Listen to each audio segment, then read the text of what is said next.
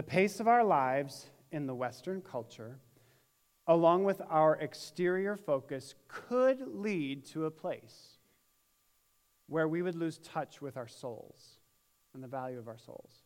The pace of our lives in Western culture, along with our exterior focus, always looking outward, could lead to a place where we could lose touch with our souls and the value of our souls. Maybe accurate for today, maybe. The new tools of the devil, different person saying this, gentleman named, gentleman named Richard Foster, who you might know from books he's written, Celebration of Disciplines, Prayer, runs a ministry called Renovare. The new tools of the devil are muchness, manyness, noise, crowds, and hurry. The new tools of the devil are muchness, manyness, noise, crowds, and hurry. Again, a, a potentially appropriate phrase or, or quote about our times today, right? The first quote was spoken in the early 1900s. The early 1900s. The pace of our lives in Western culture could lead to a place where we would lose touch with our souls. Early 1900s. The new tools of the devil of muchness, manyness, noise, crowd, and hurry, spoken by Richard Foster in the 1970s. What might they say today? A hundred years later, for the psychologists, who weren't even coming from a Christian perspective, almost 50 years later, by Richard Foster. He's still alive. We could probably ask him. What would they say now about our technological advances and how those impact our pace of life with the internet, email, social media, and the accessibility of it all just in the palm of our hand with our cell phones, our smartphones? What would they say about our kids' activities and how many lessons that we have them in, or how many sports that they play, or how many birthday parties they go to in one weekend so that you can keep your child in the social stratosphere? What about the demands of work or the intensity of educational pursuits? from kindergarten through doctoral programs, literally from kindergarten. Oh, wait, from preschool, because you got to have them at two years old, starting to learn how to read for some reason, to doctoral pursuits? What about the constant barrage of stimuli that comes to us? What about the pressure to keep up with the Joneses, whoever the Joneses are? I'm really sorry if your last name is Jones, because you really get a bad rap. Or what about keeping up with the rat race, as we sometimes call it? But none of us actually wants to be a rat, so I don't know why we use that phrase either. Indeed, muchness, manyness, noise, crowds, and hurry. I know I'm prone to all of this busyness. I struggle at times to rest. It's not always in my actual work necessarily by the amount of hours that I work, but it's definitely in my mind. I have memories of sitting down to play with my kids as little ones, struggling to stay focused on building Legos and playing with little people and racing matchbox cars because instead I was trying to keep out the email I was supposed to write that I didn't do earlier that day, or develop the sermon outline that was coming for that week while sitting on the floor in the family room because work is always in front of me, something to do. There's always more to be done. And the accessibility of our workplace because of our phones and tablets and computers has changed it. It's, it's always available to us. Even school for our kids is not the same. Not even schools really allow for rest. Recess is not necessarily a given in schools anymore. It's a bit rare if you have a school. I'm thankful my kids have gone to a school where recess is allowed, where recess is celebrated. But it's not that way in all places. The demand of the expectations to get to the higher level has changed. You get to high school, and it's how many college classes can you do while you're in high school, either through AP or dual credit. Even snow days, oh my goodness, are not allowed to be restful, right? What are they? It's an e learning day. Yes! Awesome. What happened to sledding and snowmen and taking syrup and pouring it on dirty snow that you think now looks clean and making it ice cream? It's not allowed. Oh, condensed milk, too. That helps. Sweetened condensed milk. Snow, sweetened condensed milk, syrup. There you go. That's not allowed. That's not a day of rest. And, and truly, God forbid we have too many of them, because if you have more than one or two, at least in the school district my son was in the last year, they only planned for two. And beyond two, you're adding days at the end of the year and taking away other vacation days. This is Indiana. Two can happen in the first week of January. Usually with ice, right? Not really with snow. We don't get much snow. And it isn't just work and school. All of the activities, as fun as they may be, they easily turn into muchness, manyness, noise, crowds, and hurry. Lessons, practices, birthday parties, and more. How do you do with muchness and manyness? How do you do with noise, crowds, and hurry? What's a typical week like for you? Go, go, go? If I had you pull out your calendars on your phone right now, what would your past week look like? What would your upcoming week look like? What's your pace of life? Even in summer, do you work on vacation or do you separate from your phone and your tablet and your email? Do you work every evening after working all day?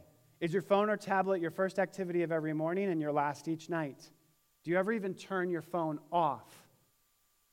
Okay, conviction I never turn my phone off. Airplane mode, but not off. If we are honest, we know we are too busy, or at least we're honest enough to say we feel the temptation to busyness always next to us. And it's literally going to kill us. Uh, it's literally going to kill us. The stress, the exhaustion, and not just us, but what are we teaching our kids? What are we teaching our high schoolers? What are we modeling even for our college stu- age students that are part of our families? God knows this about us too. And so God gave us a gift. God gave us a gift to take a break from all of this work, to set us free from the tyranny of the urgent, the important, and even the mundane. A gift that comes every week, actually, inviting us and calling us to cease from responsibility. A gift that, once again, if we're honest, we don't accept and we've largely ignored to our detriment. What's the gift? Sabbath. Sabbath. God's gift of repetitive and regular rest given for our delight and our opportunity to commune with God. Time for being in the midst of a life of doing. I'm quite confident you've heard it said before that we are not human doings, we are human beings. And yet, how often we live as human doings, right? It's so hard. Ruth Haley Barton says this in Sacred Rhythms. You'll, you'll read this chapter here in a, uh, a week or so. Sabbath keeping is more than just taking a day of rest. It's a way of ordering one's life around a pattern of working six days and then resting on the Sabbath. It's a way of ordering life. It's not just like, oh, let me have a day. It's actually seeing a pattern to our lives where we know then we can work for six days and feel good about it because it's God's gift for us to work. We'll talk about that more in a moment. But then there's this pattern where on that seventh day, we get, we get, we don't have to, we get to rest.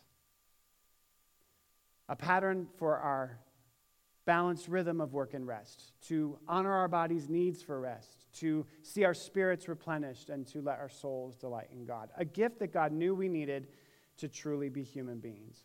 But it's not just a gift, it's actually a pattern of life that God emulated for us, models for us, for us then to emulate back, to demonstrate and show. And then God actually turned it into a command for us to obey it, interestingly enough. Like that important to God that we would receive this gift, that God would say, I'm telling you to do this. Remember this and do this. Turn with me to Genesis chapter 1. Let's, let's start there. We're going to be in about four different passages today. We're going to move around a little bit. But in Genesis chapter 1, we have the opening of this gift. God, and literally you might say, unwraps it for us in the pattern of God's life. So, Genesis chapter 1, we're going to start at verse 27. So, God created human beings in his own image. In the image of God, he created them. Male and female, he created them. Then God blessed them and said, Be fruitful and multiply. Reign over the fish in the, uh, in the sea, the birds in the sky, and all the animals that scurry along the ground. This was day six, right, in the creation story, if you're familiar with the story of Genesis 1. Verse 29 Then God said, Look, I have given you every seed bearing plant throughout the earth, and all the fruit for trees for food.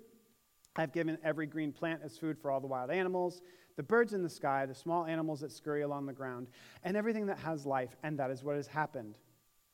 Verse 31 Then God looked over all he had made, and he saw that it was very good. And evening passed, and morning came, marking the sixth day. So the creation of the heavens and the earth and everything in them was completed. On the seventh day, then, God had finished his work of creation, so he rested from all his work. And God blessed the seventh day and declared it holy, because it was the day when he rested from all his work of the creation. God worked. Work is good, work is a gift. Six days of labor and creating is what God did. we're going to talk much more about this for three weeks in, in August as uh, I preach about the integration of faith into our workplace and how work is a gift from God and intrinsic to how we engage with God and God's kingdom in this world. So, much more on that to come. But part of what it means to be made in the image of God is to reflect God working. God is relational. We see that in the image of God.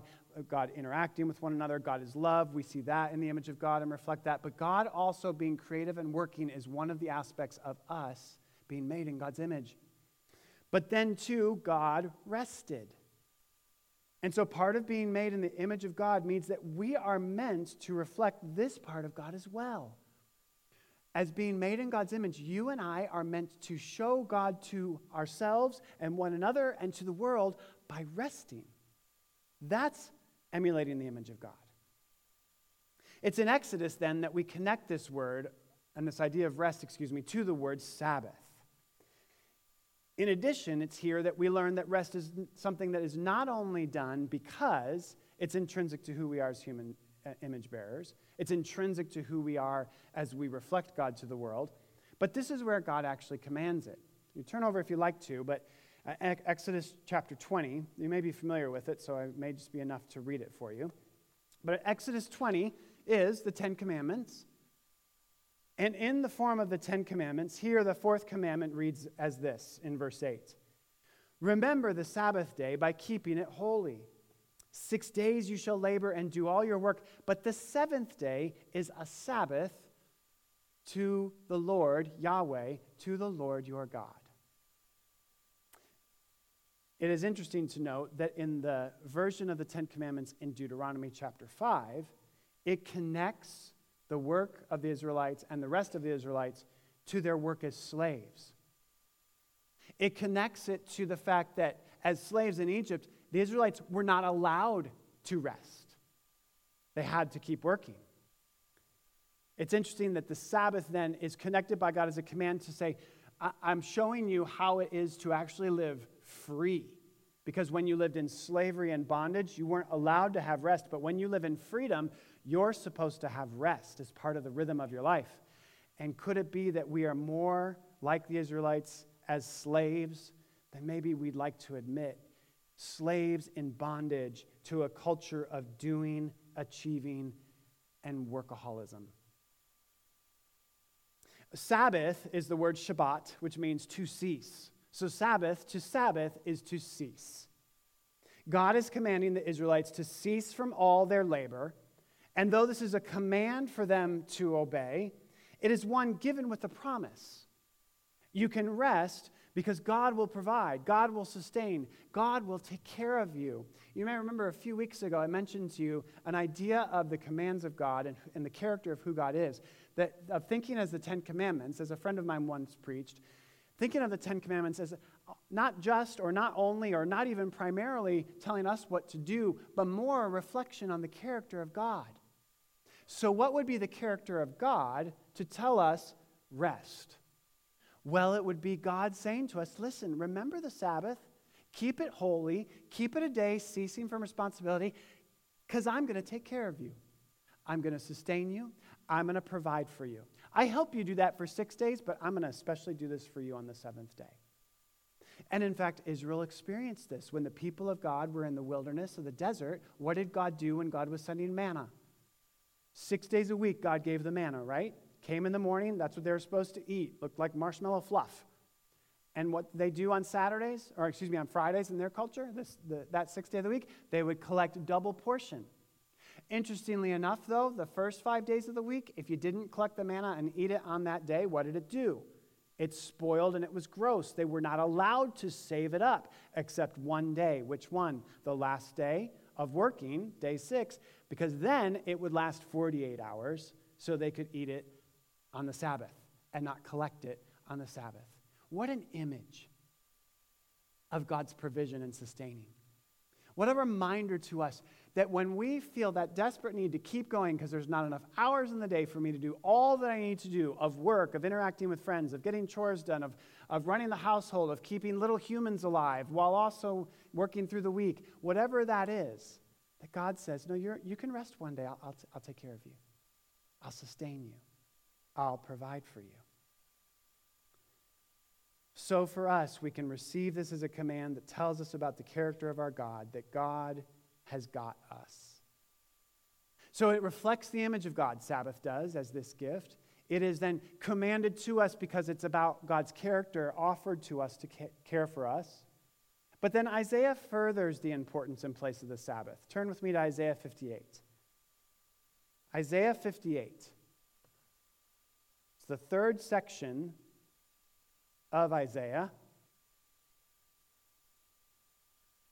And we're going to the prophets because adherence to the Sabbath, obedience to practice Sabbath, was a common theme for many of the prophets. And oftentimes because Israel wasn't doing it.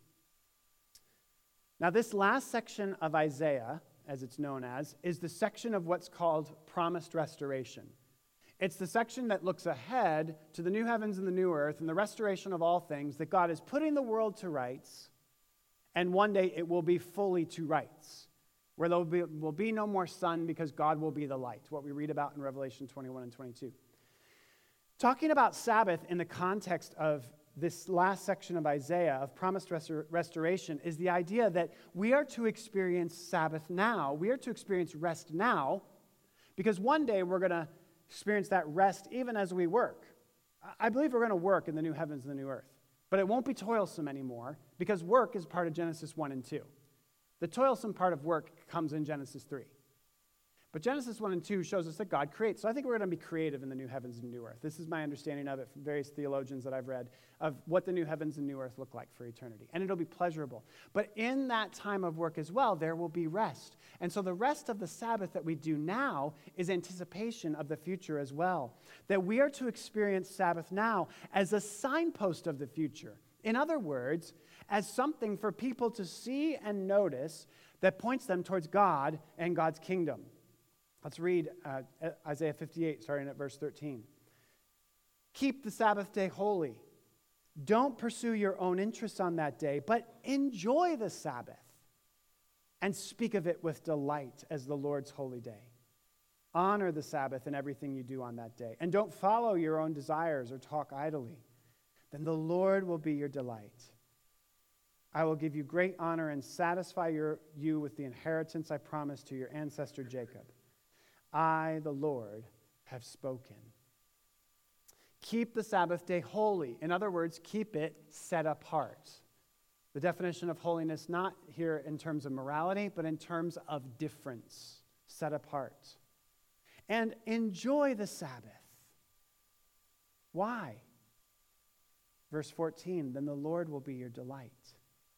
You see, not only is Sabbath to be a signpost for people to see that they notice then, and it points them towards God and God's kingdom, the rule and reign of God as it's meant to be in this life, of what it's going to be when we pass into the next phase of eternal life. But in Isaiah 58's context, Sabbath is also about true worship. And so Sabbath is about delight in God. Isaiah 58 is a chapter that speaks to what is the true worship of the people of God. And earlier in the chapter, it talks about humility and fasting and caring for the poor and the oppressed, pursuing social justice, being a restorer of hope and salvation. And then at the end of 58, practicing Sabbath. Sabbath, like these other things, other activities, are showing our true worship of God. So when we practice Sabbath, it is not false worship. It is not blind, thoughtless worship, shallow worship, but is a fullness of worship to delight in God and Sabbath. Jesus had numerous interactions regarding the Sabbath, and each time it was to emphasize that Sabbath was not about God's people keeping a command. It was about something that the people of God needed You may remember in the stories that I don't have time to go into today that numerous times what the Pharisees were going after Jesus about was that he would heal on the Sabbath or he would walk too far on the Sabbath. And so it was this idea that the Pharisees kept saying, like, no, the Sabbath's a command. We have to keep it in a very specific way, be very legalistic about it. And if we don't keep it, then that's going to be an offense to God, and that's a problem because then we're sinful. And the Pharisees wanted purity of the people so that the Messiah could come back. They were actually well intentioned deep within. Pharisees thought that the more holy and morally pure we are, when we get to that place, then Messiah can return and the world will be put to rights, finally. So Sabbath was a big part of that. But Jesus turns it on its head and says this in Mark chapter 2 the Sabbath was made for man, not man for the Sabbath. In other words, the Sabbath was, was given to human beings. Human beings weren't given to then follow this command to achieve the Sabbath. The New Living Translation says it this way The Sabbath was made to meet the needs of the people, not the people to meet the requirements of the Sabbath. So, again, when it's even commanded by God to Sabbath, it's for our good.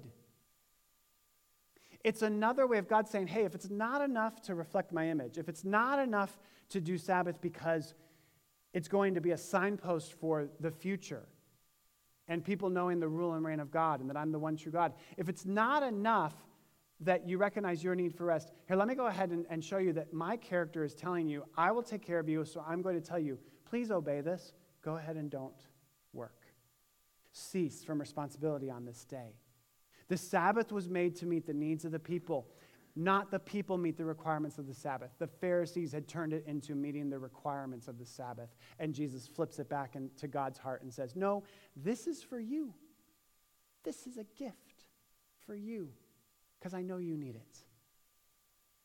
A gift for the people of God past and the people of God present. So, why Sabbath? Because it reflects God's image. Because it's commanded as a reminder of the character of God, that God will take care of us. God has us. Because Sabbath leads to true worship and delight in God, as Isaiah 58 emphasizes. Because Sabbath serves as a signpost of God's promised restoration, a signpost of God's promised restoration for the here and now as well as then what it will be in fullness one day. A signpost that, when practiced by God's people, demonstrates the difference of who God is and what God's reign is all about, that is attractive to other people. It serves as a signpost to undermine the alter, alternate narratives of our world like the narrative of the empire of materialism that tells us keep working so you can get more stuff that will make you happy. Or the narrative of keep working to achieve more status so you can have the power that you, powerful place that you want and need in the social structures of the world. Or the rule and reign of the systems of this world that call for constant doing and constant achievement because that's the identity of who you are. You are what you do. And so we say our name and then we say what we do. And oftentimes it's more important what we say about what we do than even saying our name. And yet for God, it's way more important to know your name. And the Sabbath undermines it. This is not a perfect company. I know I'm not saying that. I don't want to go into conversation about that, but I will say this. What Chick fil A has done to not open on Sundays is quite a statement to the world. Why do they do it? Because ultimately, at the beginning of Chick fil A, is a Christian man who believed that they should not be open on Sundays. I don't think Chick fil A is worried about going under anytime soon. Bankruptcy does not seem to be in Chick fil A's future. What a statement to the world. What a statement potentially to your boss or your supervisor that you don't answer emails on Sunday afternoon. You stopped answering emails on Sunday. We're not ready for Monday morning. What's going on? Hard for all of us. I'm not saying that it's easy. I have been gladly convicted significantly in preparing for today. My spiritual director said to me a few years ago, uh, she had been asked in a context about um, what she wishes she had taught her kids, and, and she and her husband. And uh, their, their response was, her response to me was very quick. We didn't teach our kids to Sabbath, and we regret it. We're trying to almost make up for it now in our own example. We didn't teach them to rest so that they would teach their children to rest. Why Sabbath? Because it's God's gift.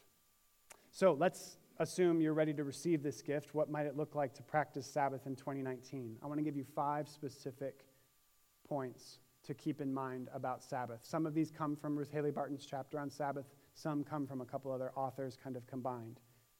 So, what should be kept in mind when you practice Sabbath? What should, what should you have in mind? First of all, rest. Rest.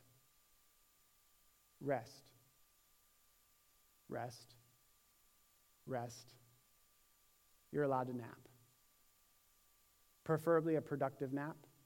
A non productive nap is called awake napping, and it's more like zoning out. Or maybe, uh, like I admit I'm tempted to do, which is my nap is watching golf.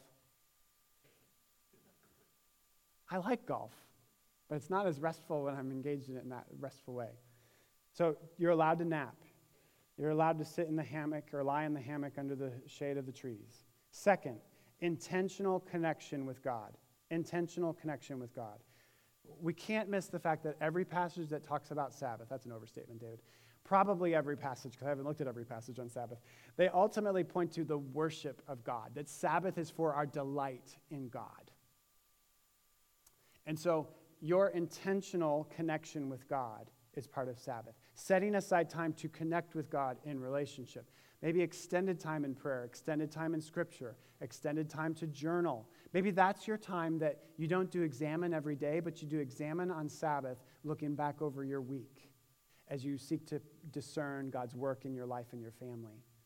It, set aside what that looks like for you in your family atmosphere a simple practice that we started about a year and a half ago in our family is this uh, from Ann Voskamp's uh, Thousand Gifts book is just having a gratitude journal. And Sundays are, at lunch are our days to go back over our gratitudes. What are the gifts that God gave us the, this week? It's not something we do during the week. It's something we do on Sabbath. It's simple, and it's just something, again, to reconnect us with God in this way, to delight and worship in God. That's why we do it. They probably don't know that's why we do it, but that's why we do it uh, on, on that time. I probably haven't explained that. So, intentional connection with God in that way. Third, relational connection with those closest to you. Going for walks, family time, games with your kids, intimacy with your spouse, leisurely read. Read something that you enjoy reading, not the book you have to read. Coffee or tea with a friend or friends. Relational connection with those closest to you was a part of Sabbath. So, rest, intentional connection with God, relational connection with those closest to you, and fourth, what may be the hardest of all, the release of stress and worry. Because frankly, where does our work, our busyness often come from? Well, sometimes enjoyment. Some of us actually like what we do. But oftentimes, it's stress and worry about getting ahead for the week, or finishing what we didn't accomplish, or making sure the person that was waiting on something gets it, or just worry and stress about whatever is in our workplace or whatever needs to be done. So, can you redirect your stress and your worry? The Sabbath is an invitation to do that. It's literally to start to think about something. Oh, not going to think about today. That today. God, that's one of the things you're going to take care of. We'll revisit it at 7 a.m. tomorrow morning or 9 a.m. tomorrow morning or whatever. But I'm going to release that right now. This is Sabbath. And then, fifth, change from the busy routine of the week. So, rest, intentional connection with God, relational connection with those closest to you, release of stress and worry, but then change from the busy routine of the week. This is my favorite part of Sabbath to help me rest. It's being able to look at something in the house and go, I should really go through that pile. Oh, no, not, I'm not allowed to do that today. Oh, good. I didn't really want to do that today. I don't have to. Like God gave me permission not to do that today. Not just permission, God's telling me, don't do that today. Don't do the laundry. Don't balance the checkbook. Don't go through that pile of clutter. Cease from responsibility. So, what does this look like to change from the busy routine of the week? Well, that includes rethinking buying and selling, even on Amazon. Don't go to the grocery store. Don't stop at Target on the way home. Just consider that. Because other people, yes, they're working because their company makes them work. They need to make money. That's very important on the weekend. But what is it for us to have a difference of that? It includes, I think, especially our cell phone and personal screen use. So we are changing that. We've started that change, and we are continuing to, to increase that change of what does it look like for us to change our cell phone use. We are going to get a landline. Why? For us. This is for us. So that we can actually turn our phones off on Sunday. Because, frankly, I need that kind of discipline because it's just so tempting. It's always there. So, what does that look like for you? What does that look like for your family, for your kids? To teach them to rest and have the break from screens. Interestingly enough, I've had conversations with two different school leaders in different settings, both of whom have said, Our kids thank us that we make them turn their phones in during class. Isn't that crazy? Like, it kind of seems to just make sense, but they're begging for a break from their screens. They're not going to tell us that but they are. What if you gave them a day, an afternoon, if you're not ready for a day? Changing the routines of potentially travel sports. That starts to mess with some things, so I won't go any farther there. No chores on Sunday. No chores on Sunday. Didn't vacuum Saturday? Oops. Let the dog hair collect some more. Drives me nuts, but there you go. Simpler meals or maybe leftovers. The aim is not to be legalistic. The aim is not to be legalistic. The aim of Sabbath is not to be legalistic. The aim of Sabbath is not to meet the requirements of the Sabbath. The aim of the Sabbath is not to be legalistic, it's to receive the gift. It's to create a habit that nurtures and cultivates our desire for God. All the way back to June 2nd, our very first message what do we long for? What do we desire in this world? We want to desire God. Well, Sabbath is a habit that nurtures our desire for God. It cultivates our desire for God and the kingdom life over the, over the other idolatrous desires that we might have that include the idol of work, the idol of busyness, the idol of achievement or performance, the idol of keeping up with the Joneses, the idol of always being in every social situation so that we have social status, the idols that practicing Sabbath seeks to topple. Adele Calhoun says Sabbath is God's way of saying stop, notice your limits, i.e., you actually have limits, don't burn out. A whole day, 24 hours of ceasing from responsibility. Doesn't that sound wonderful? Doesn't that sound great? To rest? So maybe a whole day is too much. What if you started with part of a day? What if you did after lunch to dinner on Sundays. Sabbath. Phones turned in, uh, screens if you're going to watch something together, or um, playing games, or having some quiet time, even individually, and then coming back together as a family, whatever that is. But it's freedom from doing laundry and running the kids from one activity to another and shopping for groceries and the cell phones buzzing and dinging and freedom instead to enjoy one another's company, to read a book for pleasure, to play a game, to take a nap, to spend extended time with God. Maybe you're ready to have it be from the time you get up in the morning until dinner time. Maybe you're ready for Saturday nights to Sunday nights. And we can talk about Sabbath being switched to a different day. We could talk about why the Jews have Sabbath on Saturday and we now have it on Sunday, generally in the Christian tradition because of resurrection. But the point is that there's a rhythm to your life that you find for rest. It's, it's not even for those of you that have to work on the weekend, it's not even necessarily that it has to be Sunday. But what day can it be for you? And particularly, what day can it be with those who are closest to you? Because Sabbath is not a practice that's meant to be done alone. It's one of the trappings for pastors is that Sabbath ends up being on Monday or Friday and their kids are not home. Because the idea of Sabbath is to be relational. And when we practice Sabbath and we have rest, it renews our relationships. Why? Because we're less stressed. Because we've let ourselves rest. Because we've let ourselves sleep in. So we're not as short. We're not as quick to get angry. We're not as reactive.